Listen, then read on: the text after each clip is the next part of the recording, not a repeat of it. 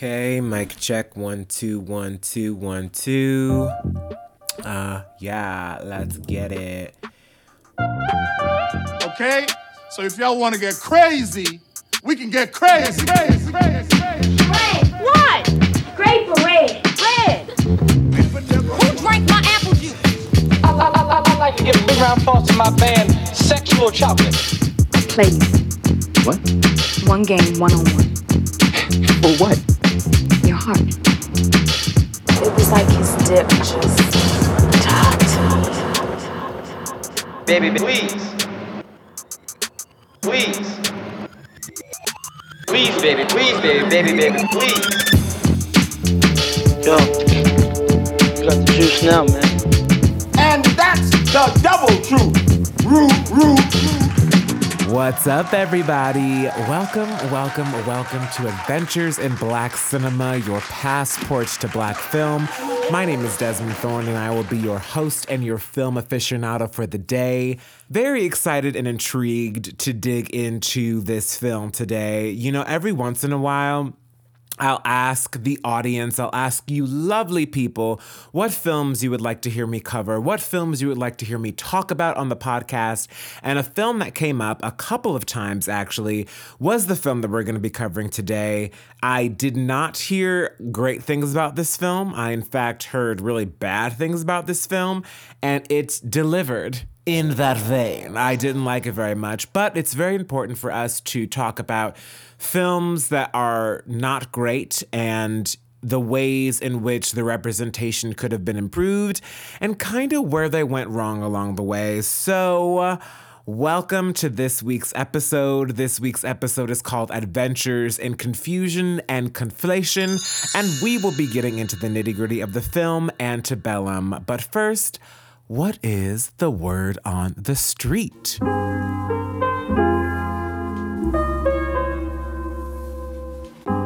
King of my city, king of my country, king of my homeland, king of the filthy, king of the fallen, we living again, king of the shooters, looters, boosters, and ghettos popping, king of the past, present, future, my ancestors watching. So, Word on the Street is a segment that I'll do every once in a while on the show, and this is where I'll talk about something that's upcoming in the world of Black film, Black media, if you will.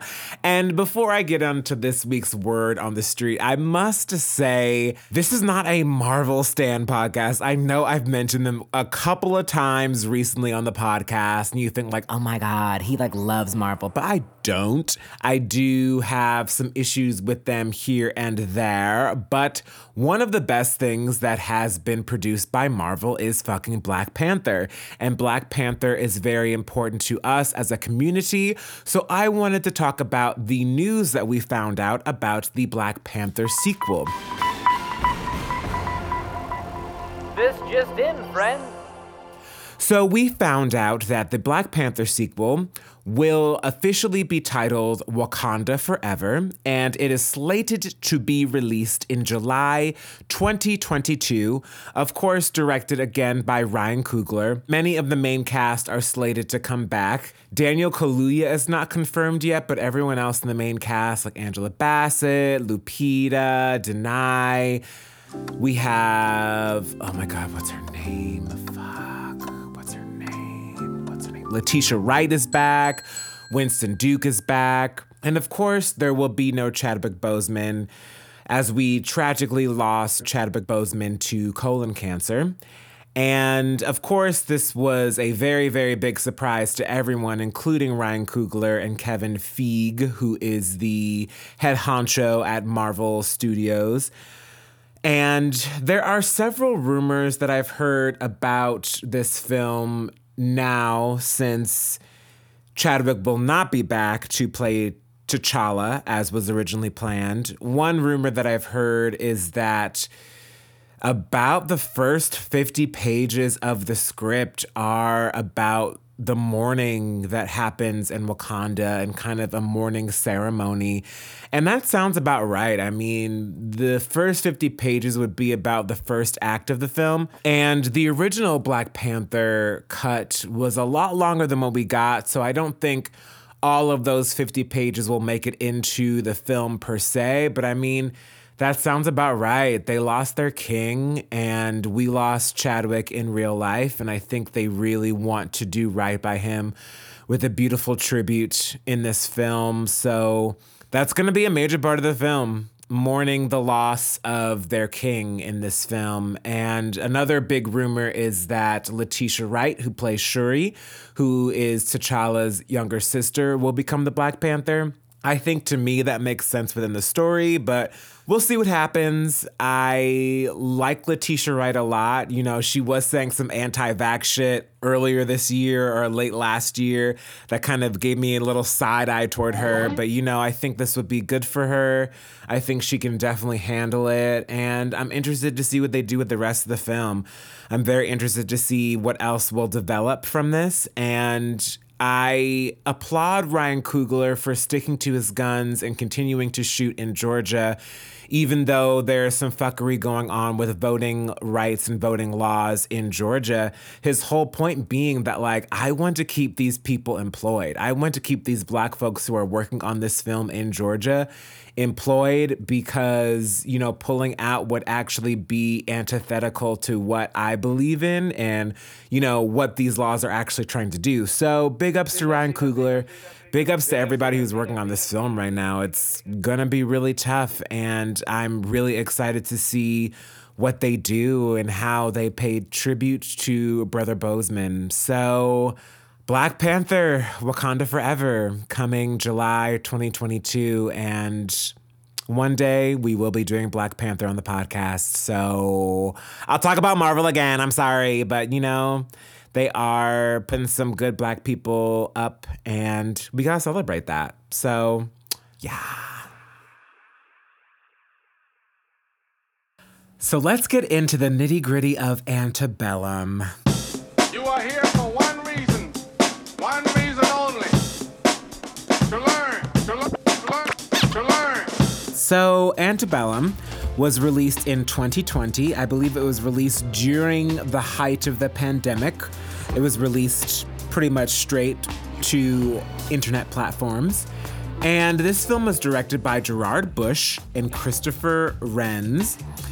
And this film is basically about a woman named Veronica, who is a famous author and sociologist. And she's just written a very, very popular book that is pretty much about Black folks reclaiming our narrative. And I think she touches upon some of the ways in which evils and racism still exist in the world, in our country specifically today. Veronica is played by Janelle Monae, and when Veronica is on a book tour in Louisiana, she basically gets kidnapped by these white people who take her to a Civil War reenactment camp that has a private section in the back that apparently nobody knows about, liar, in which they recreate slavery. So they kidnap Black people and literally recreate slavery to the T, the whole nine yards. In fact, when we first meet Veronica, we meet her as Eden. And the first 40 minutes of this movie, you're basically watching this woman exist on a plantation with a bunch of other enslaved people. And I think one of the first things you see is this Black woman get killed. So they're really doing it literally like slavery. So we will get into many things about this, but the reason why that kind of sounds confusing is because it is very confusing. I don't like to shit talk films.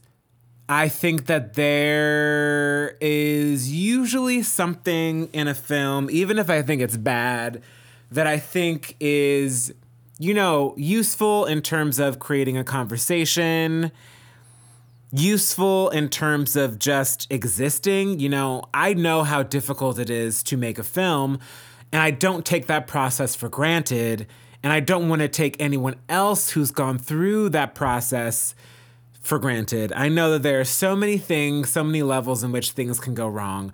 But I do have to say that this movie in general comes off as pretty irresponsible in a lot of ways, and also just comes off really sloppy. The production is sloppy.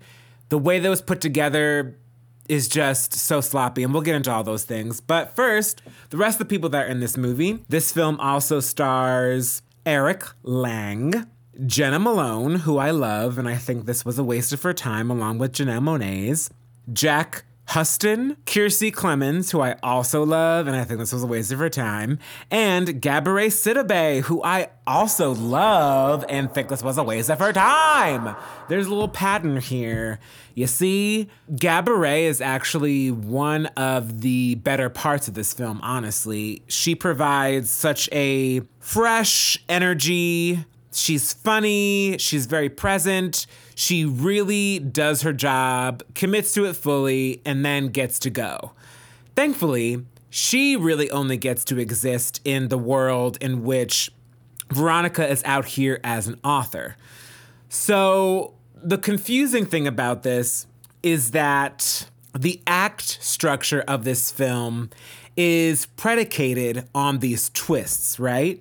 So at first, when we're in the movie, for the first 40 fucking minutes of this movie, I always write down notes when I am watching a film or rewatching a film for the podcast. And something that I wrote down quite often was, what the fuck is going on? And not from a good way, right? I think there are times when you're watching a movie and you can be like, oh my God, what's happening? This is so suspenseful. Where is it going next? I totally trust this story. I don't know what's going to happen, but I trust that they will give me a good result. This film is not like that. You are literally just kind of confused. I mean, this first act is 40 minutes of watching Veronica as quote unquote Eden on the plantation, and things are going on that are later explained, but the significance isn't really dope enough for you to be like, oh shit, I'm so glad that I was so fucked up and confused for most of this movie because these explanations are great. They're perfect. They're not. They're just kind of basic and a little lazy. And again, I don't want to shit on this film completely because though I didn't like it, I can kind of see where some of these intentions may have been coming from. So yeah, the first act is 40 minutes of Eden existing on the plantation. And then all of a sudden, after she's been raped by this guy who owns the plantation, and you see this happen time and time again, you see so much violence against Black women in this film, a phone rings, and she wakes up in what appears to be the present, and you're like, this is weird. What's going on here?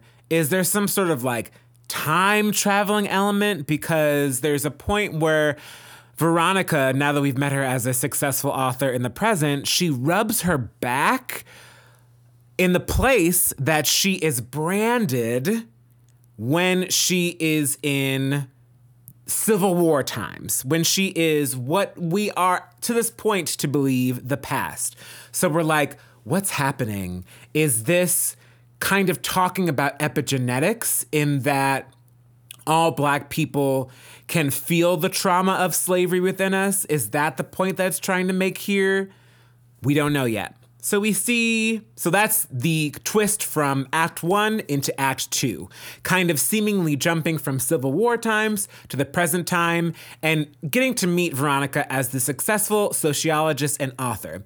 And then in Act 2, we see these white people kind of popping up in strange, coincidental ways. And these are people that we recognize from being on the plantation. It kind of feels like the Wizard of Oz when Dorothy goes to Oz, she sees all these people like the witch, like the lion, the Tin Man, and the Scarecrow, who are all people who are also in her real life that we see in the beginning of that film and the end of that film. So again, it's like, what's going on here? Is this trying to say something about an alternate reality that Veronica is going to when she sleeps? Because when we transition from Act 1 to Act 2, it seems like this is possibly a world that she goes to in her sleep because she wakes up into Act 2 and her husband asks her about these dreams that she's been having. So I'm like, is this an alternate reality that she goes to? What's happening here? And there's all these things about sleep. So you can kind of think that maybe that's the thing. Because even at some point when Janelle Monae is with her friend, played by Gabourey Sidibe, she says something about going to sleep, and you're in your head, you're just like, girl, don't go to sleep, because this could trigger wherever you're going to, this world of slavery and this world of pain and everything like that.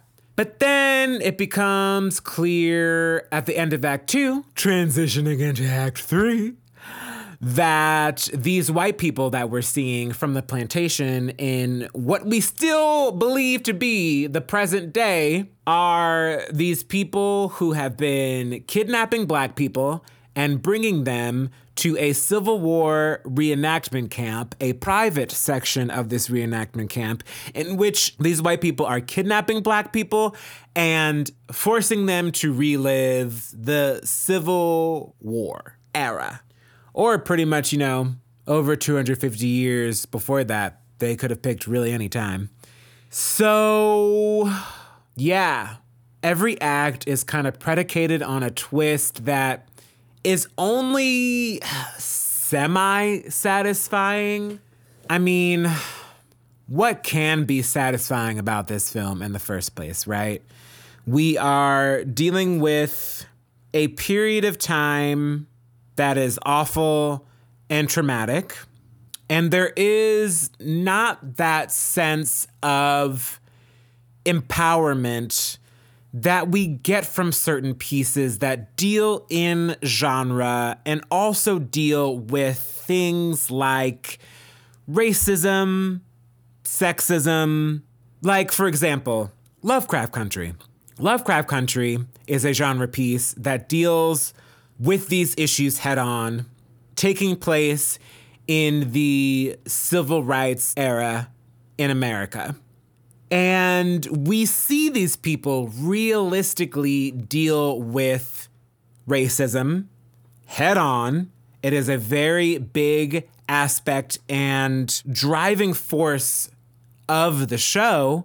And at the same time, Lovecraft Country is about these Black people being empowered and fighting against these forces of evil that are factual and fictional, and using magic and horror and sci-fi to explore those things. All of those characters are so empowered and powerful, and I would say especially the Black women, and that is not the case in this film really at all. I mean, do you get to see some white people burned to a crisp? Yes. And we love to see white people burned to a crisp in whatever the quality of the piece is. And it's very satisfying. It's great. You know, Jenna Malone's character does meet a death in this film, but it feels very campy. And it doesn't feel like Janelle Monae's character is still empowered at the end of the day. Also, she calls the cops. And I'm like, girl, the cops are there. They're part of this little camp. They are there. And the fact that we're ending on the police kind of save the day and then get the place shut down, I don't like that. That doesn't vibe with me at all. I mean, something that Jordan Peele did, which is so smart and correct and brilliant at the end of Get Out, is that when the cops come, Chris knows that if the cops are there, that's it. He's toast. It's done. It's a done deal. But then he has Rod, played by Lil Rel, who's his friend and a TSA agent, come out of the car. Now that's brilliant. And that's how you do it. And also the thing about Get Out is that Get Out explores the ways in which racism pervades in our society today in a very realistic way that's grounded, and then you add the horror on top of that. This film as a thriller horror is like, seems like it's trying to say, you know, of course the past is the present, and I get that. And they're trying to say, it seems in some ways, that the ways that racism pervaded then are the same ways that they do now. And the answer to that is, of course, yes. And we all know that. And I think what's more enlightening is to explore how those things come up in the present. There are shades of it in here. You do get shades of it, especially with Gabourey Sidibe's character. You know, when they are in the quote unquote present, and Janelle Monae's character, Veronica, has made reservations for them at a very fancy restaurant. They are put initially at this really shitty small table for three, because it's Gabourey, Janelle, and a white friend of theirs. And then Gabourey tells the host to put them at a bigger table because it's bullshit. And that's absolutely true. And that is a good moment in the film. But if you're trying to put that point across by just putting us back in slavery, I don't know. A lot of it feels kind of like duh to me. It doesn't feel like it's enlightening, and it doesn't feel like it's pushing the conversation forward. And it kind of got me thinking about The Handmaid's Tale. And I had to question myself. I had to ask myself, you know, why do I like something like The Handmaid's Tale? And I did not enjoy this. I think there's a couple reasons that is. I think, first of all, The Handmaid's Tale, and of course, also, this is a story about a woman who becomes empowered in a time where women are stripped of their power and rises and basically causes the downfall of this place that they've set up called Gilead. So again, through all of the trials and tribulation and violence and rape that happens in that book, in that show, at the end of the day, it is still pointed toward the ultimate empowerment of these people. And this film does not really do that for me. And I think that it can for certain people, but it just did not do it for me. And I think that there's also a sense of finesse that The Handmaid's Tale has in terms of production, in terms of design, in terms of specificity, in terms of detail, in creating a world. I think the world building in Antebellum ends up coming off as kind of sloppy and not thought out, kind of like a bad episode of Black Mirror.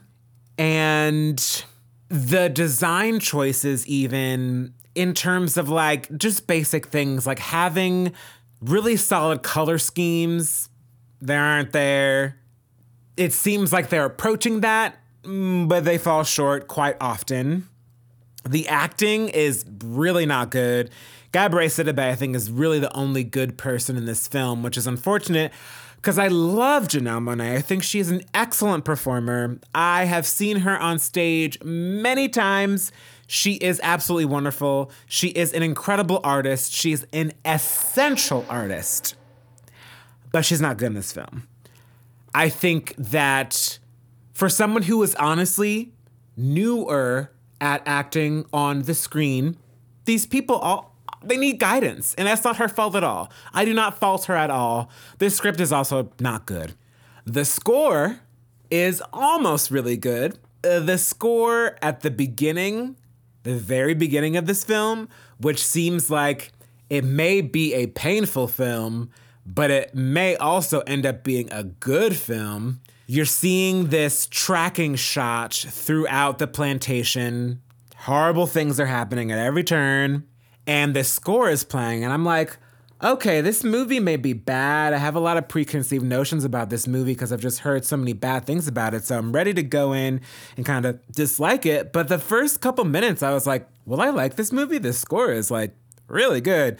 But even that ends up giving out later in the film. It ends up being really, really bad, actually. And in terms of slave narratives in general, there is a way to approach them that, again, doesn't leave such a taste of irresponsibility in one's mouth. One piece that I'm thinking of a lot is the show Underground, which was also run by Misha Green, who is the showrunner of Lovecraft Country. The way that everyone's journey is portrayed in the show Underground is absolutely excellent.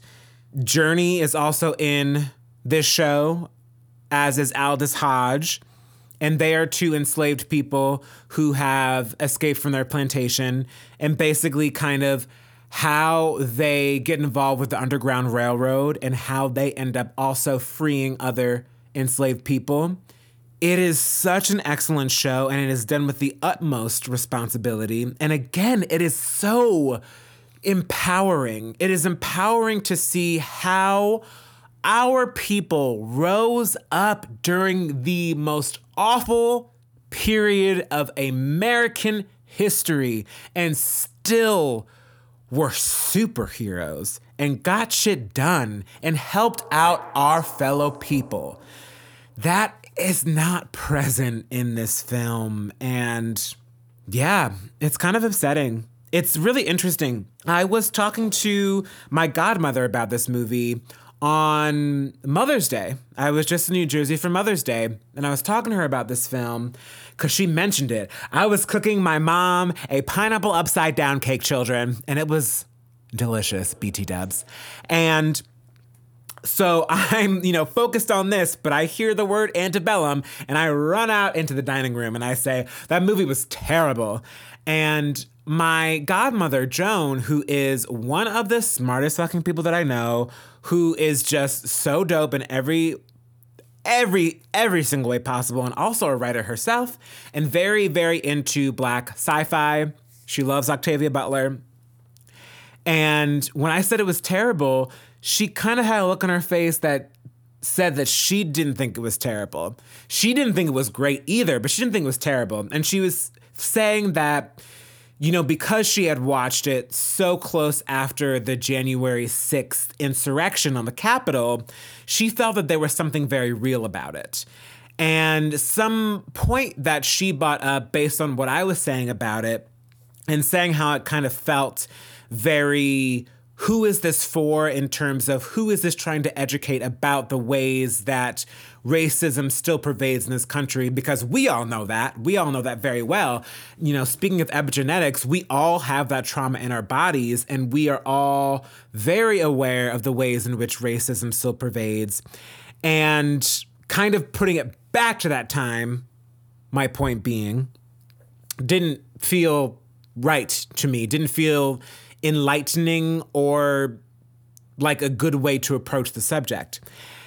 And she said something that I thought was very interesting and kind of clarified my own point of view, is that she said that it seems like I wanted to see something about the war that is coming rather than the war that happened. And I was like, yes, that is absolutely it. That is absolutely it. And there is something interesting, too, about folks from my parents' generation and seeing Black representation. My parents and Joan were all born in the 50s. So they grew up during the Civil Rights Movement. They grew up during segregation. So they have a very, very, very, very, very specific point of view when it comes on Black representation. And it's interesting because sometimes I think that can translate into them kind of, in some ways, just being down for it, period. Because they lived through a time where Black representation was fucking terrible. It either was non-existent or it was all racist ass stereotypes. So when films come out that are about us, that tell about our history, that shed some light on our history, they're down. They're excited to see it. They are very just looking forward to seeing what is in store. Me and my mom saw Birth of a Nation, the Nate Parker movie. I thought it was so bad, but my mom was like, that was pretty good. And I understand why she thinks that. I think that, we have grown up in a different time. We have been honestly very privileged to grow up seeing some really dope Black representation on TV and in movies. I mean, we grew up in the 90s. That is a heyday of Black television and Black film. Heyday. So having grown up in that time period, we have higher expectations. When we see a trailer like Green Book, we call it out. We're like, oh, it's going to be bullshit. And it was bullshit. We see a trailer for Antebellum and we're kind of like, I don't know. And then we see it and we're like, I knew I was feeling the type of way about this because it's not good. And we are also wanting to see less representation that is directly related to race because we are interested in really pushing things forward. And I think their generation is as well. And they are also still grateful for seeing it, period. So I absolutely get why that is. And in fact, I wish I had Joan on the show to talk about it today because I wanted to hear more about her point of view on the film. And something else that she brought up that was so interesting. So when I first was hearing reactions from friends about this film, friends who are mostly critics and people who write about film, etc., I had just assumed that this was directed by two white men. The things that I was hearing, I was like, this has to be directed by two white men or at least two people who are not Black. But that's not the case. One of these directors is Black, and my godmother, Joan, was telling me that apparently Gerard Bush, who is the Black counterpart of this writer-director duo, apparently he was saying that an ancestor, one of his ancestors, came to him in a dream and told him to make this film. I would have rather seen a film about that. You know, a film about someone getting a message from their ancestor and telling them to write and create this film and what the process of that is and kind of what this person goes through as they're dealing with that. That would have been a really interesting film. So, yeah, honestly, there's really not much more to say about this film, but I am interested in having conversations about it. I would actually love to chat with these filmmakers one day and kind of talk about their intentions for the film. I think that there's some things that they had intended to do that just did not come off well really at all. And I would be really interested to talk to them about the process of making the film, how much the studio was involved in possible rewrites and of the framing of the film, and if any of that got in the way, if there's any other issues of white gaze that got in the way, because you know that happens with big studio films. And Lionsgate, I don't know, kind of iffy about them as a studio. So yeah, I think that's an element of this show in general that I would love to do in the future as the podcast continues to grow.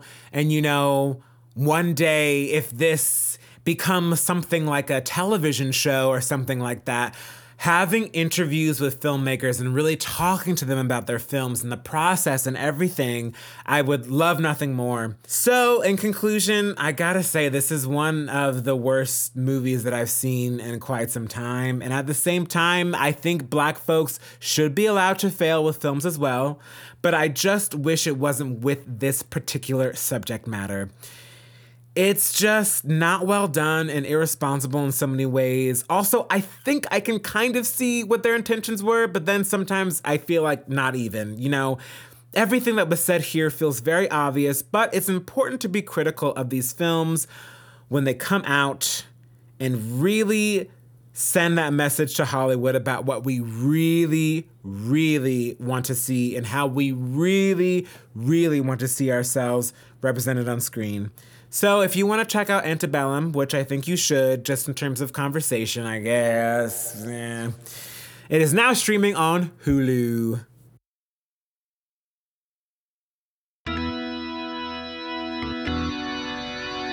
All my life I had to fight.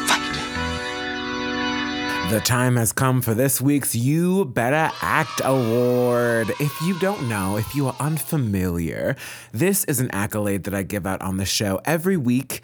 In order to celebrate really dope Black performances, we don't, in a general sense, get enough love for the dope performances that we give. So I get to do that on my show. Yes. So this week's You Better Act Award goes to, drumroll please, Andra Day and The United States versus Billie Holiday. So this film was released this year, directed by Lee Daniels, and it really does go into what the FBI did to bring Billie Holiday down and to also prevent her from singing the song Strange Fruit that was inspiring a lot of activism in the Black community and also to white people too. I think it was very enlightening to a lot of white people who do care about race and who do just care about Black people. So as I've said before on the podcast, when singers are in films, it's a toss-up, you know, either they are working with a director or a subject matter that really allows them to connect to acting the way that they do when they sing, when they're in concert, when they're doing music videos, you know, the way that they can access that drama that they bring to their music. And sometimes that doesn't end up happening. It doesn't really click. So we get something that kind of falls flat. But with this performance, oh my God, she is incredible. She really, truly transforms into Billie Holiday. And we've seen really great performances of actor singers playing Billie Holiday. We've seen Diana Ross do it in Lady Sings the Blues. And we've also seen it with Audra McDonald at Lady Day Sings that Emerson Bar and Grill. Both incredible performances, and Andra Day really just adds on to this Billie Holiday performance canon. I mean, she sings like her in a way that I did not expect at all based on how Andra Day sings. Southern trees, they're strange fruit. Blood on the leaves and blood at the root. Black bodies swinging in the southern breeze. Strange fruit hanging from the poplar trees. And she really just almost wears the character like a suit in a way. She truly melts into Billie Holiday. She fully commits to a script that is not great. This movie itself is not great. It has a lot of great ideas and provides a lot of insight in some ways. And then in other ways, it does come off as a kind of like made-for-TV movie in some ways. But Andra Day is absolute perfection. Like, I would watch it again just to watch her performance again. She really exceeded every single one of my expectations because when she was nominated for a Golden Globe, I mean, we all know the Golden Globes are kind of bullshit. So when I saw her up there, I was like, oh, that's cool. That's great. That's really, really awesome for her. And then she won, and I was like, okay. Then a friend of mine who is a queer film critic named Murtada. Hello there. He was really going on about it, like it should win an Oscar. So I was like, okay, let me check this out. And then also was trying to check out everything I could for the Oscar episode. And if she would have won, I would not have been mad. I mean, it would have definitely continued a tradition of Black women who are in pain getting Oscars. However, man, she just killed it. She really killed it. So big ups to Andra Day. The United States versus Billie Holiday is now streaming on Hulu. Like I said, I thought the film itself was aight, but it is 100% worth checking out for Andra Day's brilliant performance. So in closing for today, some food for thought. what are some other films that you are on the fence about or straight up don't like, the way I felt about Antebellum, and you would like to see me cover on the podcast? Comment on our post on Instagram at Adventures in Black Cinema. Follow us on Instagram at Adventures in Black Cinema. Subscribe to the podcast on Apple, and also, you know, follow us on Spotify if that's how you listen to your podcast. Thank you, per usual, to the team. We have Matt Mozzarella on audio. We have Cindy Edward, our production assistant. And we have, of course, Miss Amanda Seals, our executive producer. So we will be taking a little 2-week mini break. You know, the team has things they have to do. They need rest. They need vacation. I also need rest. Life is getting very busy for me. But in 2 weeks, we will be back with a film that, in contrast to Antebellum, I find to be pretty fucking perfect. This film is called Pariah. It is an amazing queer Black film. If you have not seen it, check it out. It is streaming on Netflix now, and you all have Netflix, so it's very accessible. It's incredible. And I will be talking about this film with a wonderful, wonderful young Black queer filmmaker herself. Her name is Kai Thomas, and I'm so excited to chat with her about this incredible film. So until then, stay safe, stay Black, and stay blessed, and I'll see y'all in 2 weeks. Bye.